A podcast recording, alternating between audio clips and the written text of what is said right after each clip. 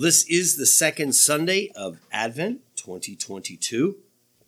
And as we mentioned last week, we are looking as a congregation through a few of the servant songs in preparation for the coming of the Lord, the celebration of the Incarnation.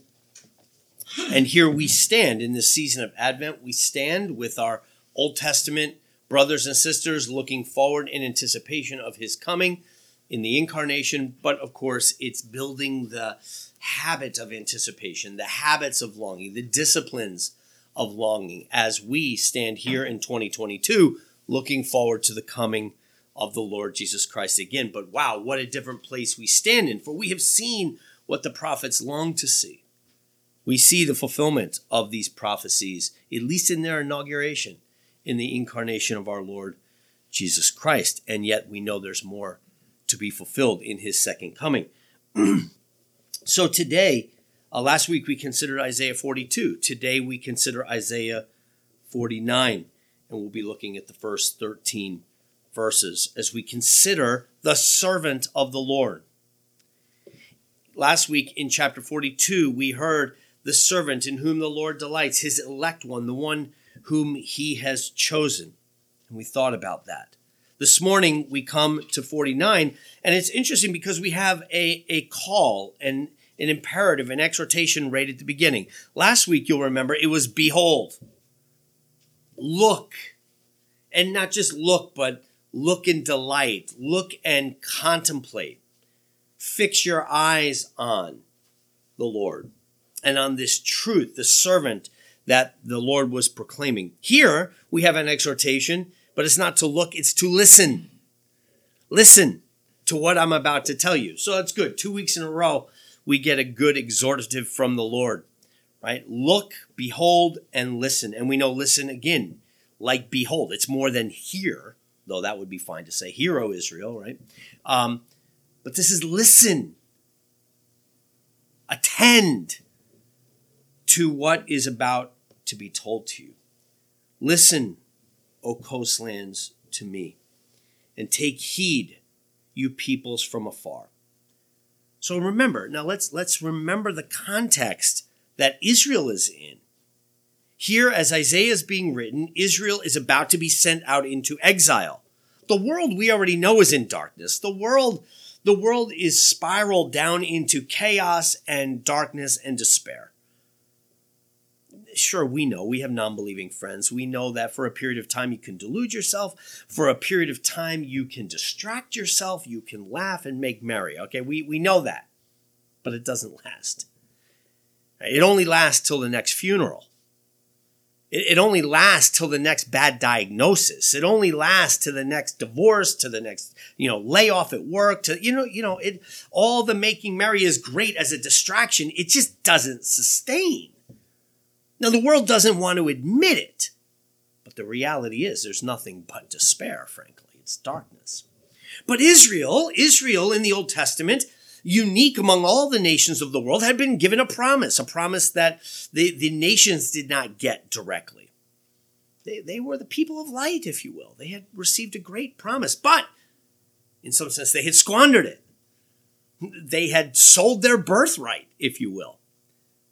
They decided they want a king like the other nations, as they did with David and Saul. They wanted to be like the other nations. They looked at the glory of the other nations and they envied it rather than being the envy of the nations. They had God as their God. God is their king. God is their light. And yet somehow they preferred the darkness. They preferred what the other nations had.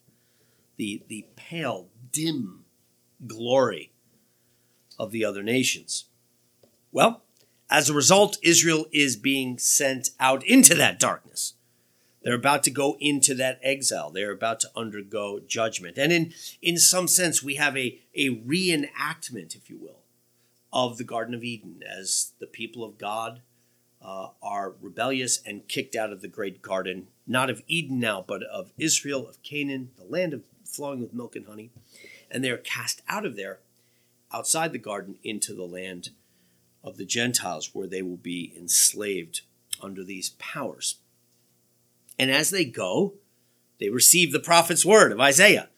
and it's warning them of the judgment that is to come, but it also has embedded in it these amazing and beautiful promises of restoration.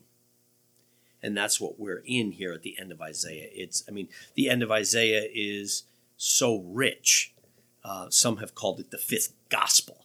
It's like the Old Testament gospel. It's like rich food and fine wine that we receive here as we take of it.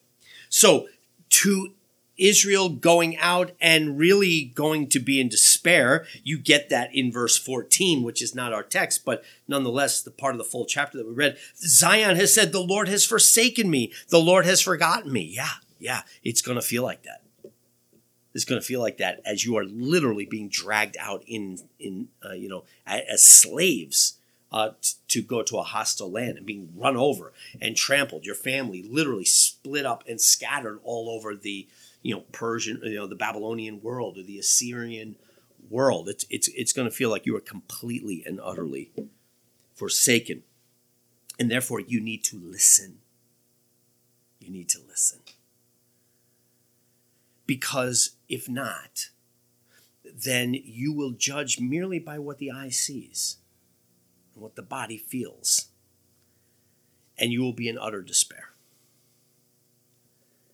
But you need to listen to what the Lord says.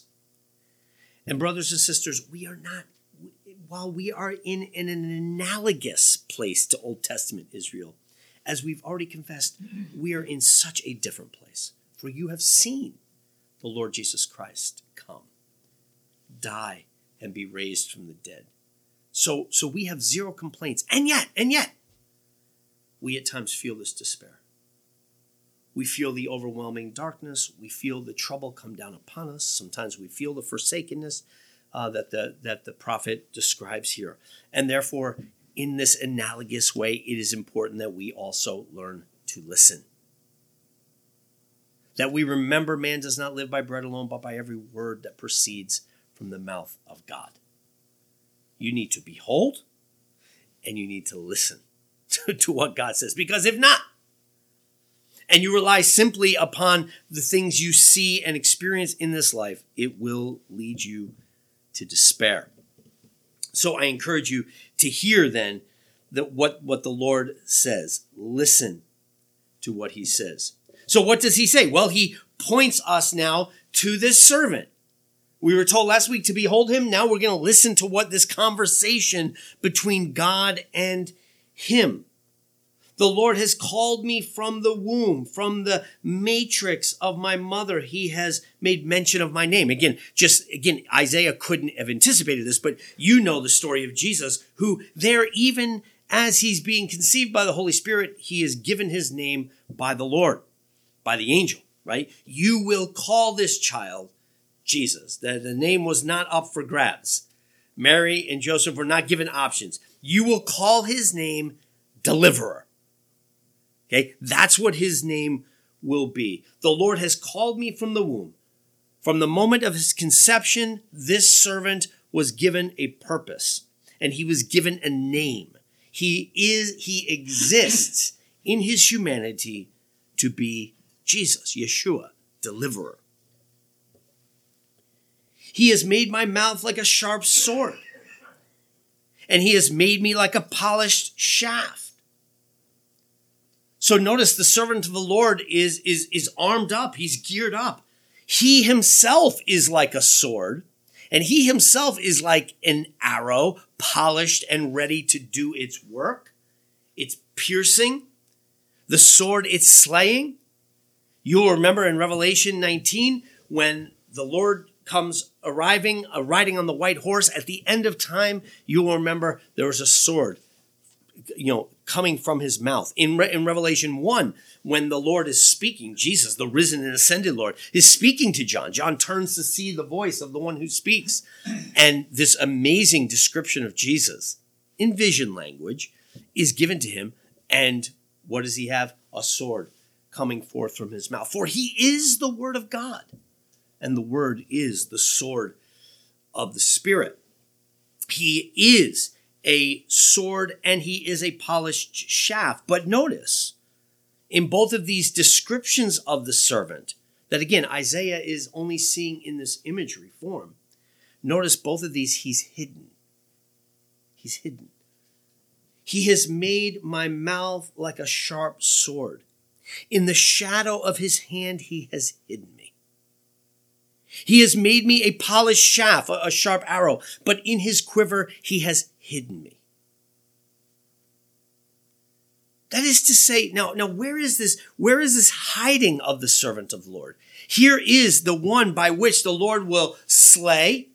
Again, just see how this sword works itself out. How does the word of God slay? How does the arrow of the Lord pierce us? Well, it pierces us in conversion and regeneration, right? Paul tells us to use this sword in Ephesians 6. We battle not with flesh and blood, and we put on the full armor, and we wield the sword of the Spirit. And it's used to cut the heart. It's used to bring us to conversion. But it's also used to slay his enemies. In Revelation 19, he comes wielding that sword and destroying his enemies. So this is an amazing sword because it cuts to heal and it cuts to judge. It does both those things. It cuts this hard, crusty, calloused heart and makes it bleed and begin to beat again for the Lord. That's what it's done for us. It's the word of God that is done. Faith comes by hearing and hearing by the word of God. So the sword of God is used to cut and cut the callous off of our hearts. And yet it also, on that final day, will come to judge. I remember a professor of mine saying in seminary, to remember that the word of God is a two-edged sword. It does both these things. Even my preaching right now, not because of me, but because the word of God as it's preached, does one of two things. It softens us unto redemption, or it hardens us for judgment. But there's no listening to the word of God with neutrality. It cuts one way or the other. It's either cutting us for judgment, or it is cutting to heal and to redeem us. So the Lord is this for us. Yet at the same time, he has been hidden, he says. And I think that part of what this means, we can look at how this applies to the life and ministry of Jesus. But I think one thing he's saying here, because remember, this is to Isaiah, 700 years before the coming of Christ, that this servant of the Lord has been hidden. It's there. It will be revealed. The sword will be brought out. The arrow will be used. But for now, he is hidden in the hand of the Almighty. Right? He's got a sword up his sleeve. And in time, he will bring it forth and he will wield it. He has this polished arrow, but it's tucked in the quiver, and in time he will bring it out. But in the Old Testament, it is hidden. Christ is hidden under types and shadows. He's hidden in the story of Israel. The story of Israel, as we're going to see here in a second, is his story. But Jesus is hidden in there. Isaiah even can't quite make out who this is, this servant. And the day will come when he is revealed. And there in our word of exhortation today in Matthew 3, you're going to get it. Jesus is going to show up while John the Baptist is doing his thing, and John the Baptist is going to say, "Behold, behold, the Lamb of God that takes away the sin of the world." Right? Look, there he is, if you will. The sword of the Lord is exposed from being within the sleeve of God. No more hiddenness. There he is. The arrow of the Lord is revealed from his quiver and about to do its work. Although in another sense, even in the life and ministry of Jesus, it still kind of remains hidden. It's hidden even in the suffering nature of the servant, because something else is going on in his ministry. But okay, so we've got this, listen to me, all you coastlands. Look at what the Lord is doing. And now the servant again is speaking, right? It's the servant who's telling us all to listen. He's given me my name. I am the deliverer. He has made my mouth like a sharp sword. He has made me like a polished shaft, but for the time being hidden within the palm of his hand, hidden within his quiver. Verse 3, and he said to me, "You are my servant, O Israel, in whom I will be glorified." Now here, this is beautiful, and it brings us back to something we said last week. Who is the servant of the Lord? Right? What's his identity? Now, again, if we would have just read this and asked Isaiah, who is the servant of the Lord? He would have said, Israel? ?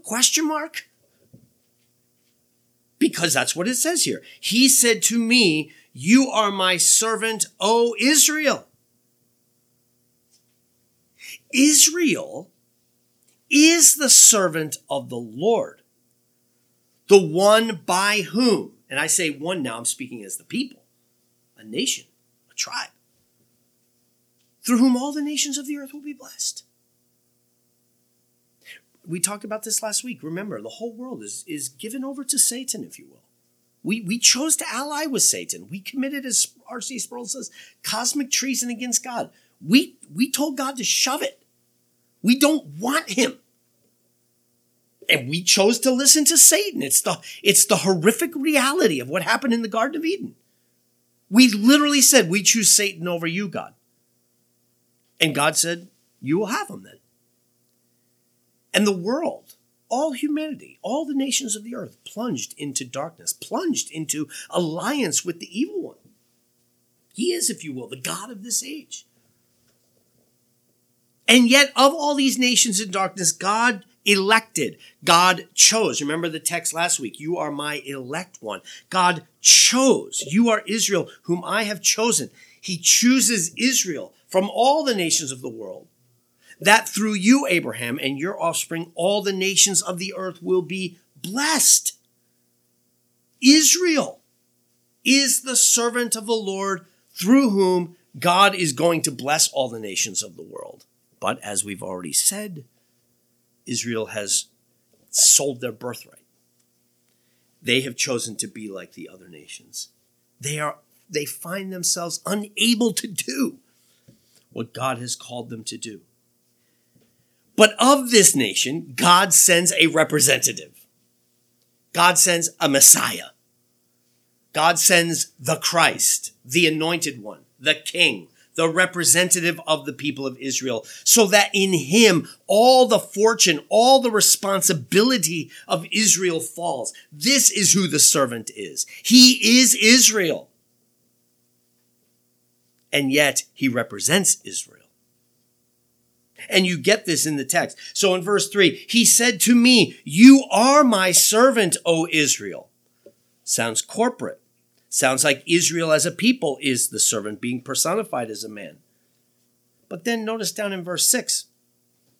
Indeed, he says, it is too small a thing that you should be my servant to raise up the tribes of Jacob.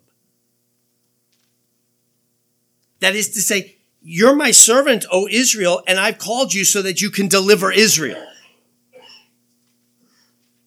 He's Israel, and yet he is delivering Israel. Yeah, he's delivering the tribes of Jacob, but you just said the tribes of Jacob are the servant. And it's yes and no.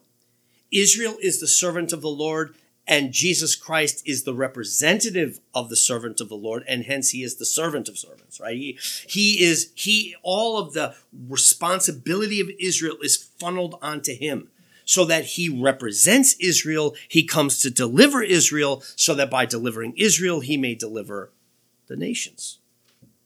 So who is this servant? It is Israel.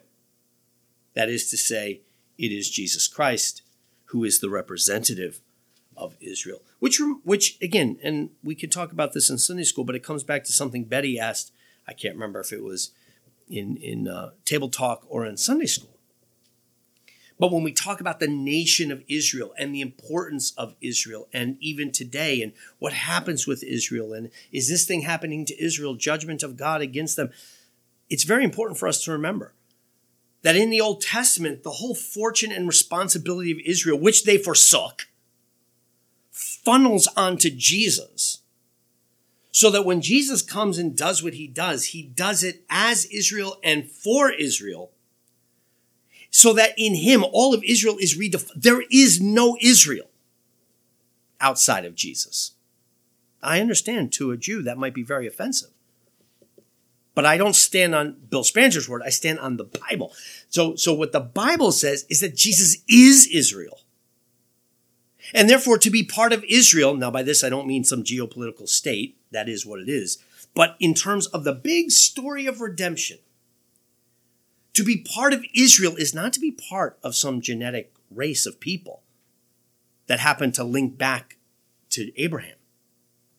To be part of Israel is to be united to Messiah. It's to be united to the Lord Jesus Christ. Paul says it to the Galatians, that is, it is to have faith. And if you have faith in Messiah, then you are part of Israel. Regardless, he can raise up sons of Abraham from these stones. John the Baptist said that in our text today. Don't say to yourself, we have Abraham as our father. Gee whiz. God could raise up sons to Abraham from these stones. In fact, he did it from something more offensive than stones. He did it from Gentiles. He raised up sons of Abraham from Gentiles of all people. So who is the servant? Yes, it's Israel, but Israel forsook its task.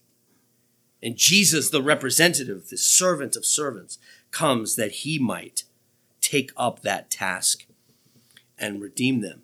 Now notice, as such, in verse 4, he shares the cry of Israel. Right? The servant. He said to me, you are my servant, O Israel, in whom I will be glorified. Then I said, I have labored in vain. I've spent my strength for nothing and in vain. I mean, this is Israel's cry. What good is it to be the people of God? Here we go out into exile to Assyria. What has all our labor done? Why have we even tried to obey you? What good was it? Hear the older brother in the parable of the prodigal son. Oh, what good has it been to be your son and to be so faithful to you? Your rotten younger son comes home and you throw a big party for him. And here we are laboring in the field. Never once have you offered me even a goat to share with my friends. Whiny. But this is the cry of Israel. What good is it to be the people of God if we end up enslaved by the Gentiles themselves? And Jesus takes up that cry. The servant takes up that cry. My God, why have you forsaken me? He cries on the cross.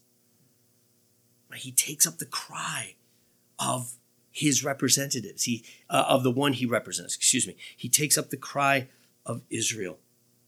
Israel says in verse 14, as we've already said, but Zion says, the Lord has forsaken me and my Lord has forgotten me. Hear that when Jesus prays it on the cross. My God, why have you forsaken me? He is standing in the place of Israel. He's standing in as their representative, that he might fulfill their task and by doing so bring light to the Gentiles. So I have labored in vain. He shares their cry, but then you hear, he turns. Yet surely my just reward is with the Lord, and my work with my God. Father, into thy hands I commit my spirit. I feel the forsakenness. Yet all I trust that my reward is in your hands. Therefore, into thy hands, Father, I commit my spirit. And so the theme turns. He shares Israel's cry, but now it turns. Yet surely my just reward is with the Lord, and my work with my God. And now the Lord says, who formed me from the womb to be his servant, to bring back Jacob to him, so that Israel is gathered to him. For I will be glorious in the eyes of the Lord, and my God shall be my strength. Indeed, he says, it is too small a thing. And sometimes this is also phrased in a question. Is it too small a thing? It is too small a thing that you should be my servant to raise up the tribes of Jacob and to restore the preserved ones of Israel. I will also give you as a light to the Gentiles, that you should be my salvation to the ends of the earth. So here again, we have the work of this servant. This was the job of Israel, which they abdicated, but it's certainly the work of Israel's representative. That is, not just to redeem Israel. That's never what it was about. Israel was always a means to an end. And that doesn't minimize them. It's a glorious means. Mary is a means to an end. And yet women will call her blessed above all women for all eternity. So being a means to an end, I'm not diminishing the role of Israel. It's magnified. What an amazing thing to be the one through whom Messiah comes to bless the world. But there are means to an end. It was never about Israel, just like it's never about, not just about Mary. It's about Mary bringing forth Messiah so that the world may be blessed. It's about Israel so that through Israel, Messiah might come, so that light might come to the nations. It's too little of a thing to think about Israel. And about bringing back the captives from exile. That's a great thing. It's just too tiny. You're looking too small. It's about bringing back the captives from darkness, from their exile. And that's what this servant has come to do. He is going to bring us all back from exile. He will be a light, not just to Israel in her darkness, but will be a light to all the nations. That's what we long for, and that's what we celebrate. Thus says the Lord, the Redeemer of Israel, verse 7, their Holy One, to him whom man despises, to him whom the nation abhors, to the servant of rulers. And here we're talking about Israel, but of course, Jesus, right? He is slandered by the nations. He is slandered by the rulers of the earth. He is despised by the rulers of the earth. He is crucified by the rulers of the earth. And yet the time will come where kings shall see thee and arise. Kings don't stand for anyone. You stand in the presence of the king. The king remains seated. He does not stand in honor of you. You stand in honor of him. But here, this one who is the servant of servants is going to be such that kings of the earth will see him, and kings will rise and stand before him, and princes will fall on their faces before him. Think of, again, for me, it all comes back to Philippians chapter 2, that he, though he was God, became, did not count equality with God something to be held on to, but emptied himself, taking the form of a servant, being born in the likeness of men, being obedient to the point of death, even death on a cross. Therefore, God highly exalted him and gave him the name above every name, that at the name of Jesus, every knee might bow, every tongue confess. Right? Princes will fall before him. Kings will stand in his honor, and all will give praise to him. And by that, God himself will be glorified. Right? And they will all say, Jesus is Lord, to the glory of God the Father. Kings will do that because the Lord who is faithful, the Holy One of Israel, has chosen you. Thus says the Lord, in an acceptable time, I have heard you. So I titled my sermon today, Listen to the God who hears. Right? We listen to the God who has heard our cries. Okay? He has heard. He's heard the cries of Israel. You've forsaken me. Think about Israel in Egypt as well, right? Under the hand of Pharaoh, the Lord comes to Moses and he says, Moses, go, for I have heard the cries of my people. He has heard our cries. Therefore, we ought to listen to him. In the acceptable time, think in the fullness of time, God sent forth his son. At the right time, he has heard you. And in the day of salvation, I have helped you. He's putting it in that prophetic past tense. I have helped you. And I will preserve you, he's speaking to the servant, and give you as a covenant to the people to restore the earth, and to cause them to inherit the desolate heritages, that you may go and say to the prisoners, go forth. To those who are in darkness, show yourselves. And they will feed along the roads, and their pasture shall be in all the desolate heights. They will neither hunger or thirst. Right? I'm gonna send you, and you're gonna come at the right time, at the appropriate time, at the fullness of time. And you will turn everything over. You'll bring light into the darkness. You'll bring bounty into the desolation. You will bring freedom to the captives. Neither hunger nor thirst nor heat nor sun shall strike them. Think of this as a beautiful image from the end of Revelation as well. For he who has mercy on them will lead them. Even by springs of water, he will guide them. And here we can hear language of John the Baptist. I will make each of my mountains a road, and my highway shall be elevated, right? The low places will be raised, the high places brought down, the crooked places made straight, right? Nothing's going to stop me from doing this.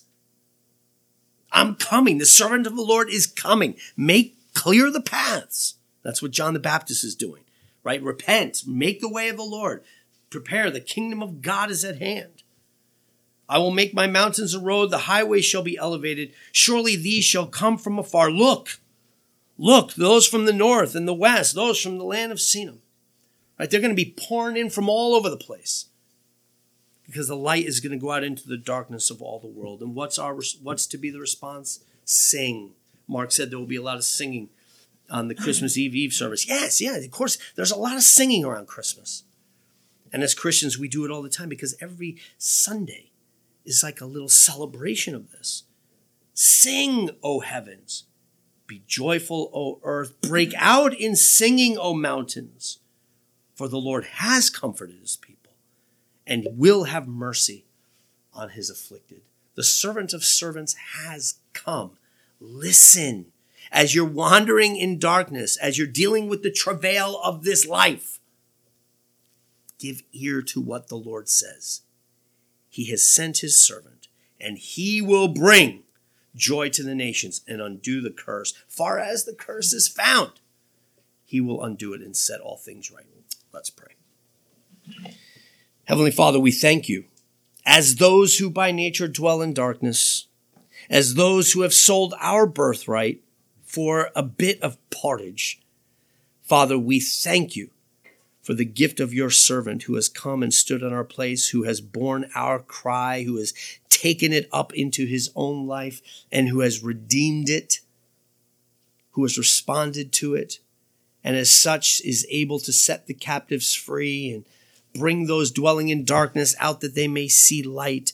Fill the mouths of the mute that we might sing for joy and praise to you. Oh, Father, fill our hearts with singing, we pray. Help us to understand the desolation that is ours apart from Christ, that we might rejoice all the days of our life and that our singing might be contagious, that you would use it as a sharp sword, as a polished shaft to pierce the hearts of our loved ones and friends who do not know you, that they too may join in singing and come out from their prison of a soul, that they might give you praise and glory. Father, we give you thanks today, and we sing praise to you, and we do it in Jesus' name. Amen.